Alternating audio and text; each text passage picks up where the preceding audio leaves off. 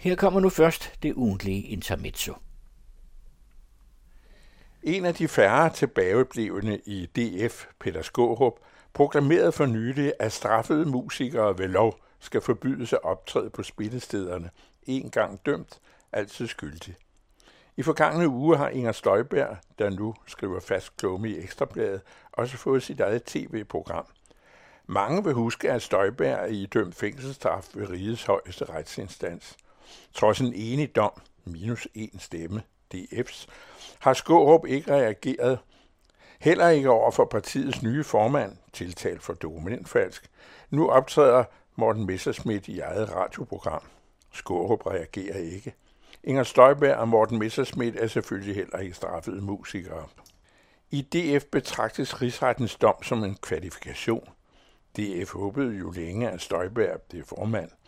Nu sidder reserven, genstanden for en repeteret tiltale for svindel og dokumentfalsk på sin vagtende trone, uanfægtet af Peter Skorps krav om forbud mod førkriminelle på spillestederne.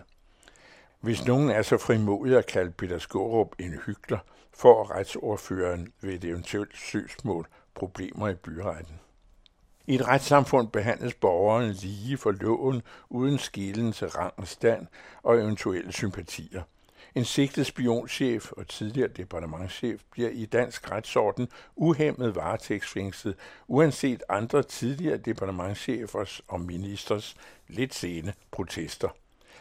Var en fængslet ved navn Ali eller Muhammed fængslet på vaklende sigtelsesgrundlag både halve og hele år for eksempelvis utryghedsskabende opførsel i S-toget, havde departementcheferne og minister selvfølgelig, selvfølgelig også protesteret i kronikker og interviews. Det ved man fra utallige eksempler. Forarvede ledende embedsmænd forholder sig altid kritisk til dansk horribel varetægtspraksis, berygtet i omverdenen. Og nu til noget helt andet, og dog. Menneskene synes genetisk bestemt til at underkaste sig kollektiv irrationel adfærd i faretrådende og uoverskuelige situationer, der kun forværres af lige netop denne adfærd. Under den sorte død i 1300-tallets midte opstod i store dele af Europa såkaldte selvpiskerbevægelser. Disse flokke af flagellanter drog råbende rundt fra by til by og tævede sig selv og hinanden til blods og besvimelse – Adfærden havde den virkning, at flagellanterne svækkede egen organisme, til pesten en dag ramte dem med forøget effekt. I Kanada blokerede i uger et utal af lastbilchauffører hovedstaden. Chaufførerne vil lige så lidt som, trods alt få, danske vaccinemodstandere finde sig i, at en virus af ganske vis global farlighed påbyder dem at lægge overarm til kanylen og holde ind ved delstatsgrænserne i det store land for at vise coronapas.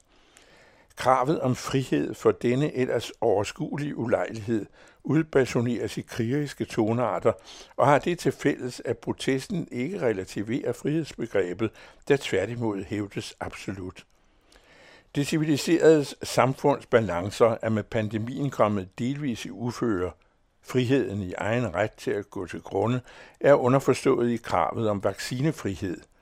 Men på vejen til graven den ultimative frihed, må man gå ud fra, geråder dette også voldsbestemte krav om uberørthed af injektionssprøjter i kollision med interessen for de mange og mange flere, der gerne opgiver en fli af et øjebliks frihed mod relativ sikkerhed for de vaccinerede selv og for omgivelser mod et minimalt skvæt profilakse i den ene overarm. Flagellanterne gjorde skade på sig selv og smittede næppe mere end de andre i de frygtelige år, da Europas magtesløse befolkning blev halveret. Vaccinemodstanderne derimod, der kræver sig fri for kort indskrænkning af deres altså ellers næsten ubegrænsede bevægelsesfrihed, krænker andres frihed for virus, for sygdom og måske ligefrem død. Døden i utide er vel sagtens en mere definitiv frihedsindskrænkning end at rulle vinduet ned og vise sit vaccinepas. Den populistiske del af neoliberalismens frihedsforkæmpere, foruden blokering af kanadiske veje, snart også i USA og Europa, ruster sig nu til et bagudskuende opgør med de omfattende samfundsnedlukninger. En tvivlsom såkaldt megarapport, lanceret af folk i lobbyistbutikken Cepos, hævder, at nedlukninger kostede flere dødsfald end uden. Metoden minder om klimaskeptikerne, der fremhæver velstandsfordelen ved at afvise klimakrav og omlægninger under henvisning til, at videnskaben nok finder løsningen. Når digerne brister, kan hollandske og vestfynske husstande, mens de forsvinder i Iselmers og Øhavets bølger, glæde sig over at have mindst to firehjulstrækkere i den oversvømmede garage.